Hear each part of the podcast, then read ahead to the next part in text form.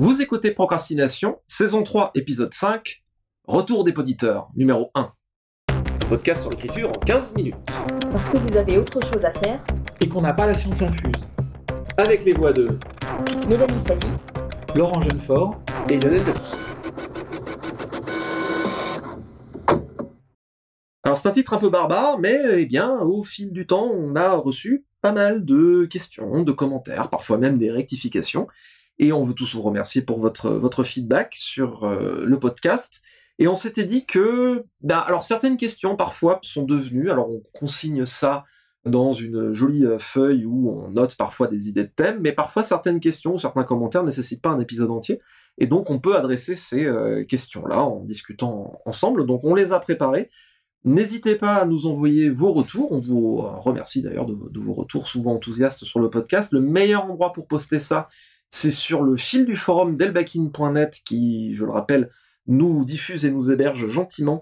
Donc euh, c'est à peu près l'endroit où on peut voir euh, ce qui est dit. On ne répond pas toujours forcément euh, parce que euh, il y a pas mal de retours et c'est difficile de tout suivre. Cependant, on consigne tout bien scrupuleusement. Donc n'hésitez pas à poser vos questions à l'avenir et puis en fonction des retours qu'on aura, ce sera peut-être rendez-vous régulier qu'on fera de saison en saison. Ça fait partie des petites nouveautés que j'avais annoncées en début de saison.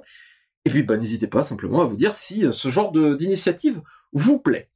Alors, eh bien, c'est parti, envoyons. Alors, une des questions qui nous revient, euh, je dirais, je pense que c'est la question le plus souvent, qui est une question en fait de technique concernant le podcast, c'est en allant sur YouTube ou sur tel autre réseau et plateforme de choix, j'ai pas trouvé l'épisode, est-ce que je suis aveugle ou est-ce que vous avez oublié de les mettre alors non, j'ai une bonne nouvelle, vous n'êtes pas aveugle. Euh, c'est simplement que en fait tous les réseaux sont pas faciles à mettre à, jour au même moment. C'est les euh, gentilles personnes d'elbakin.net qui font ça bénévolement pour soutenir le podcast. Donc notamment YouTube c'est compliqué parce qu'il faut faire un montage avec une image, donc c'est un peu plus long à faire. À peu près tous les réseaux sont rattrapés au fur et à mesure. Vous inquiétez pas. Merci de nous le signaler euh, en nous disant est-ce que c'est un oubli au cas où.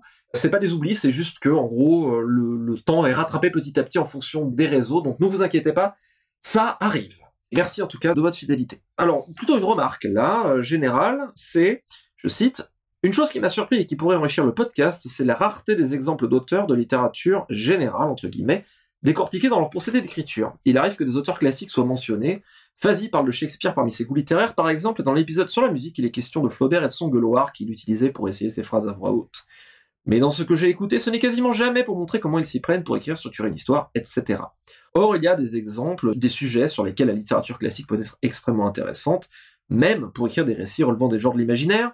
Dans l'épisode sur les débuts, il est question du trope as Bob qui sert à exposer des informations au lecteur en passant par l'intermédiaire d'un dialogue entre personnages, d'où des résultats parfois artificiels quand c'est médiocrement fait. Je passe un peu, donc la personne nous cite ce qui est très juste Molière et Corneille. Hein. Qu'est-ce que tu dis, Silver, Elvire Bah, tu fais un rapport bien sincère, etc. Ce n'est qu'un exemple parmi d'autres, et c'est logique que les références aux auteurs et autrices de l'imaginaire soient majoritaires, mais ici et là, une petite comparaison avec ce qui se fait ailleurs en littérature serait bien intéressante pour compléter.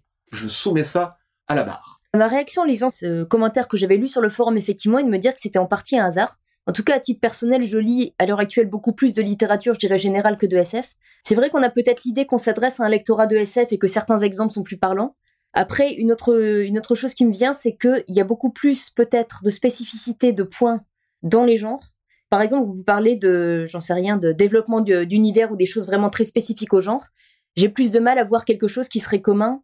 J'ai plus de mal à voir à parler de littérature générale. Pour les parties strictement littéraires, je fais pas de différence entre les deux, à titre tout à fait personnel. Donc c'est plus facile de partir sur des spécificités des genres que des spécificités peut-être d'autres, de, enfin de, de livres publiés hors genre. Mais en tout cas, j'ai pris note de cette remarque et à titre personnel, j'essaie de mettre un peu plus d'exemples tirés de mes lectures. Euh, moi, c'est un peu différent. Euh, euh, alors moi, j'ai une formation universitaire qui fait que je connais bien la littérature euh, classique et jusqu'au XXe siècle inclus. Et moi, c'est plutôt un choix euh, volontaire en fait. Je me suis dit, je vais parler plutôt de ma paroisse d'une certaine manière, puis c'était une manière de, aussi peut-être d'être moins pédant aussi, de prendre quelque chose de plus contemporain et de pas faire appel justement à une culture euh, qui puisse être considérée comme élitiste aujourd'hui. Alors c'est peut-être totalement débile, hein. et d'ailleurs je prends du coup assez peu d'exemples, d'ailleurs de manière générale par rapport à vous deux. Je voulais essayer qu'en fait que ce soit justement le plus universel possible, et donc d'essayer de, de, voilà de moins euh, faire appel à une culture particulière hors de ceux qui nous écoutent régulièrement, qui viennent quand même de la sphère geek pour beaucoup. Voilà. Mais cela dit, encore une fois, oui, pourquoi pas, mais à partir du moment où il y a quelqu'un qui le signale et qu'il y a peut-être d'autres auditeurs pour lequel c'est un manque. Alors euh, pourquoi pas Et du coup, je m'interdirais plus de le faire. Bah, en plus, je trouve qu'on a des fois en France, on a un peu ce complexe de séparer vraiment très fort les genres et le reste, qui me semble-t-il euh, est moins euh, moins le cas chez les anglophones, qui par exemple vont beaucoup intégrer Shakespeare dans l'imaginaire. Et c'est vrai que c'est intéressant de refaire le lien. Je me souviens d'avoir cité Virginie Despentes un, jour où on parlait d'écriture et des choses comme ça. C'est pas, je vois pas une barrière stricte entre les deux. Et c'est vrai qu'on pourrait peut-être mélanger un peu plus. Enfin moi en tout cas, c'est essayer de veiller à le faire. Mmh. Euh, moi, je suis euh, d'accord sur ce que dit euh, là. Je crois que c'était une poditrice qui justement nous dit que effectivement, pour les bases, les techniques narratives fondatrices se retrouvent évidemment. Je suis comme toi, Mélanie. Je fais pas de différence entre l'imaginaire et, la littérature générale. Moi, j'avoue très humblement que j'ai une culture plus transmédia où je, m'abreuve transversalement à travers jeux vidéo, séries télé, cinéma, etc. Donc j'ai probablement une culture classique un petit peu plus lacunaire. Euh, il y a aussi le fait que euh, pour moi, il y a beaucoup de choses dans les classiques qui sont euh, admirables, bien sûr, mais d'autres aussi qui sont datées. Si on regarde, par exemple, je crois que j'ai déjà cité cet exemple, mais si on regarde, par exemple, Blinky Pete des Misérables, c'est quasiment impossible de faire un truc comme ça aujourd'hui. Donc, certaines choses, je suis entièrement d'accord, certains classiques restent fondateurs, bien évidemment, sur la manière de raconter une histoire. Certaines choses sont peut-être moins actuelles aussi. Euh, cela dit, j'avais pas compris la remarque comme strictement parler de classique, mais parler d'autres genres ah de la SF. Ah oui, non, bien sûr. Et parler peut-être d'auteurs un peu plus contemporains dont qu'on n'a pas forcément cité. Tout à fait. Non, moi j'ai plutôt tendance, simplement, moi j'ai plutôt tendance à aller euh, chercher d'autres, euh, les autres expressions de l'imaginaire que sont cinéma, télé, jeux vidéo, qui sont des choses très humblement que je connais un poil mieux.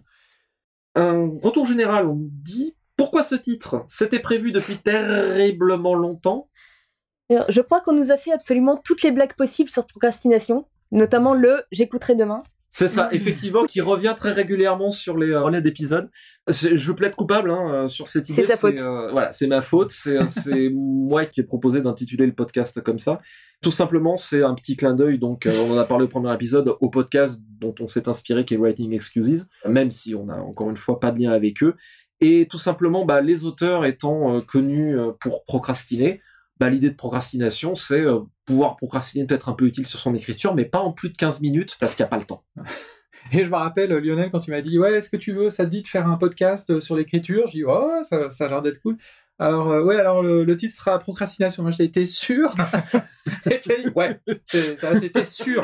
Donc, bah, J'aime bien le fait que ça, ça, donne un côté un, peu autodérision pour dire qu'on n'est pas là que pour faire des choses extrêmement sérieuses et, intelligentes et brillantes. Et... Tout à fait. on s'est totalement trompé. Quoi. exactement, exactement. Est-ce qu'il serait possible de faire une émission sur la cartographie, utilité et comment la réaliser, surtout quand on n'est pas bon en dessin? Ça, quand j'ai lu ce commentaire, je me suis demandé si c'était les uns les autres. Moi, c'est absolument pas mon domaine de compétence d'une part. Vous autres, je sais pas trop. Mais je me suis demandé si c'était pas plutôt une préoccupation finalement d'auteur débutant ou qui se pose des questions de comment je vais représenter mon univers, mais que dans la pratique, il me semble que c'est un travail avec l'éditeur et peut-être plus illustrateur. En tout cas, je crois pas qu'on attende d'un auteur qu'il arrive avec une carte hyper chiadée, hyper. Euh, non, de toute façon. C'est pas dans les compétences de base en tout cas. Non, non, non, de toute façon. On peut parler éventuellement, si on veut, on pourra parler de la cartographie au sens création d'univers, euh, pourquoi, et c'est-à-dire, par exemple, un truc dont je pourrais parler parce que ça faisait partie de mes anciens métiers autrefois jadis, au XXe siècle, comment ne pas faire des erreurs basiques de paysage, ce qui arrive par exemple fréquemment en fantasy, où on voit des trucs, si on a une planète relativement de type terrestre, à moins d'avoir une sacrée bonne explication, il y a des trucs géologiquement qui marchent pas des fois. On peut pas mettre certains trucs à côté d'autres, ou alors il faut une bonne explication. Mais non. Euh, ouais. Non, en fait, ça me fait penser aussi quel est le rapport non, la question est intéressante pour le rapport graphique entre l'auteur et l'éditeur. En fait, l'éditeur, ça fait partie de son métier, l'éditeur, que de proposer des illustrateurs et des graphistes à l'auteur qui peut en avoir besoin pour l'intérieur du texte. Donc si vous avez des cartes, mais des, schémas aussi, eh ben, ça fait partie du boulot de l'éditeur de mettre à disposition de l'auteur un, graphiste, par exemple. Donc euh, non, vous n'êtes pas tenu de faire, euh, en tout cas pas par défaut, euh, sauf si l'éditeur dit euh, clairement euh, qu'il veut pas s'en occuper. Mais normalement, ça fait partie du boulot de l'éditeur, je pense, de vous proposer quelqu'un qui va vous faire. Moi, par exemple, j'ai eu pour Omal, mais dans beaucoup de mes bouquins, moi, j'aime bien insérer un schéma ou un, ou un symbole ou quelque chose de ça. Et l'éditeur est un, assure un support, en fait, mm, mm. à ça, normalement. Exactement. Dans Les Dieux Sauvages, moi, j'ai, une carte. Ma carte, je l'ai faite avec mes compétences de dessin maternel supérieur. Heureusement, on m'a adjoint une graphiste que je salue, qui est Roxane Millard, avec qui on a fait énormément d'échanges, et c'est elle qui a fait la carte finale. On n'attend absolument pas de l'auteur, sauf, Ouais, comme tu dis, qui sont un graphiste. voilà, qui soit un graphiste et qui fournissent la Mais carte. En Donc, fait, l'auteur est une feignasse. Il, il marque une page avec marqué insérer carte ici et il laisse quelqu'un faire tout le boulot. Et après, il laisse 300 pages en disant ici insérer roman génial. un retour sur le premier épisode de la saison 1, qui était la technique en question. Ce que j'ajouterais, si je peux me permettre, oui, bien sûr, vous pouvez. Sur le point des néo-écrivains qui ne veulent pas lire pour ne pas être influencés. Outre les problèmes cités dans le podcast, on court aussi le risque de faire du cliché sans s'en rendre compte.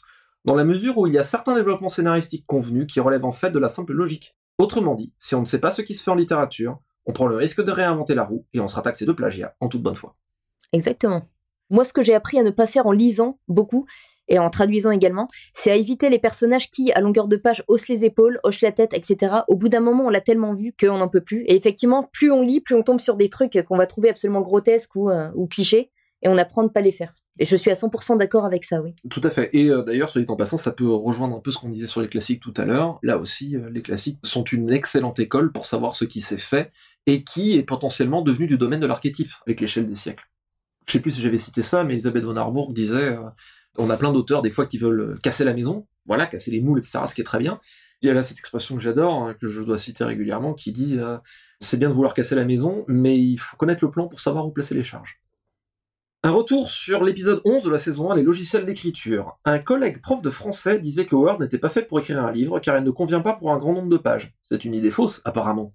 Ah, totalement fausse. C'est, euh, y a Laurent pas... a foncé les sourcils c'est mon avis, et je le partage absolument, que euh, Word est tout à fait adapté au roman. Il a plein d'outils pour ça. Euh, Word tout seul fonctionne très bien, avec euh, notamment bah, tous les outils de manipulation de blocs de texte, de remplacement, de, de recherche, qui sont très efficaces, de soulignement, de recherche des occurrences. On peut notamment dans la marge gauche déplacer par exemple un paragraphe tout entier. Enfin voilà, il y a plein d'outils. Il faut apprendre un peu hein, à s'en servir, mais ça vaut le coup. Ça vaut le coup d'apprendre parce que pour moi c'est l'outil réellement le plus euh, le plus efficace parce que il a plus de 20 ans de développement derrière, orienté vers euh, la manipulation de texte, de blocs de texte. Donc c'est pour moi réellement l'outil euh, le plus adapté. Il est non seulement adapté à l'écriture, mais à la révision. C'est-à-dire qu'il y a des outils de révision. Il y a un onglet pour ça, vous Mhm. pouvez aller voir. Ça fait des sortes de couches de correction où euh, l'éditeur va vous renvoyer euh, un- votre texte euh, avec des annotations, donc il y a les commentaires et les révisions elles-mêmes, où euh, quand on l'active, quand par exemple l'éditeur vous barre un mot, le mot va apparaître dans votre document barré, par exemple, Oui. et vous allez pouvoir valider ou invalider la correction. Et ça peut aller très vite, parce que vous pouvez, par exemple, dans un paragraphe, s'il y a par exemple cinq modifications faites par votre éditeur ou par le correcteur, vous allez pouvoir euh, sélectionner euh, le paragraphe entier et valider tout en même temps, ou invalider tout en même temps. Donc vous pouvez, à partir d'un texte donc, qui a été révisé par un correcteur ou un éditeur, valider ou invalider en, en une demi-heure, un roman entier. Et ça, il y a quasiment que Word pour faire ça, par exemple. Il y a aussi le fait que Word intègre un autre programme qui s'appelle Antidote, que vous pouvez acheter en complément euh, de Word, qui rajoute un onglet, une fonctionnalité dans Word, qui est un correcteur euh, orthographique et grammatical, et davantage, hein, ça offre davantage d'outils. Et les deux, en même temps, c'est un peu l'outil ultime d'écriture pour moi. C'était plus une boutade, mais j'ai, moi, j'ai, toujours écrit sous Word et j'ai jamais conçu de, imaginer d'écrire sur autre chose, donc je pense que c'est invalide. J'ai envie de dire, j'ai traduit des livres de 1200 pages sous Word, donc la question du nombre de pages, je pense, n'a aucun rapport. Oui, complètement. Bah, je, je traduis aussi beaucoup sous Word, même si maintenant, bon, j'ai pas fait mystère que j'utilise euh, Scrivener maintenant depuis euh, plusieurs années avec joie et bonheur, qui a aussi un temps de développement et d'expérience. Mais non, par contre, c'est vrai que pour la révision, rien ne bat Word. Mm. Et euh, c'est pour ça que, euh, malgré euh, l'inimitié que je vois à Word maintenant, euh, j'ai toujours un Word et j'ai toujours un abonnement Office 365 parce que pour la révision et l'échange avec un éditeur, bon, déjà, de facto, c'est le standard. Et en plus, il n'y a rien d'aussi efficace que ça pour Ouais. échanger des corrections. Même le correcteur orthographique est bon, d'ailleurs. Il faut le mentionner. Le correcteur grammatical est pas mal. Le correcteur orthographique est très bon. Et moi, je l'utilise souvent, euh, d'ailleurs, en, en augmentant le dictionnaire personnel, c'est-à-dire les exceptions, en fait, aux fautes. Enfin, c'est un logiciel qui fonctionne très bien. Les exceptions fautes et notamment les termes inventés, par exemple, qu'on peut ajouter au dictionnaire. Voilà. Moi, ma version de, de base que j'utilise et que je trouve meilleure que des versions même ultérieures, c'est pour Mac, c'est le Word de 2011, la version de 2011 qui est vraiment très stable. Oui, j'avoue que Office 365 euh, que j'utilise moi sous Mac euh, ne fait rien comme toutes les autres applications Mac et c'est assez euh, barbant. Euh, L'autocorrection qui marche dans tout le système marche pas dans Word à l'é- à l'échelle du système. Enfin, il y a quelques agacements divers. Hmm. On arrive à la fin, mais juste une dernière question donc, qui nous a été... puis on en a d'autres, hein, donc on reviendra. hein. Si vous n'avez pas eu votre question, n'ayez crainte, nous reviendrons et nous referons l'expérience. Sur le forum Elbaki, une question qui nous a été posée qui est, je lis, est-il prévu que Lionel Davoust fasse aussi des imitations pendant les émissions? Ce serait chouette s'il y a un vote « Je suis pour Je suis pour aussi. ». Il m'appelle Inigo Montoya. Tu as terminé mon émission. Prépare-toi à écouter la suivante. Et maintenant, Jacques Chirac. C'était Procrastination. Merci de nous avoir suivis. Maintenant, assez procrastiné. Allez écrire.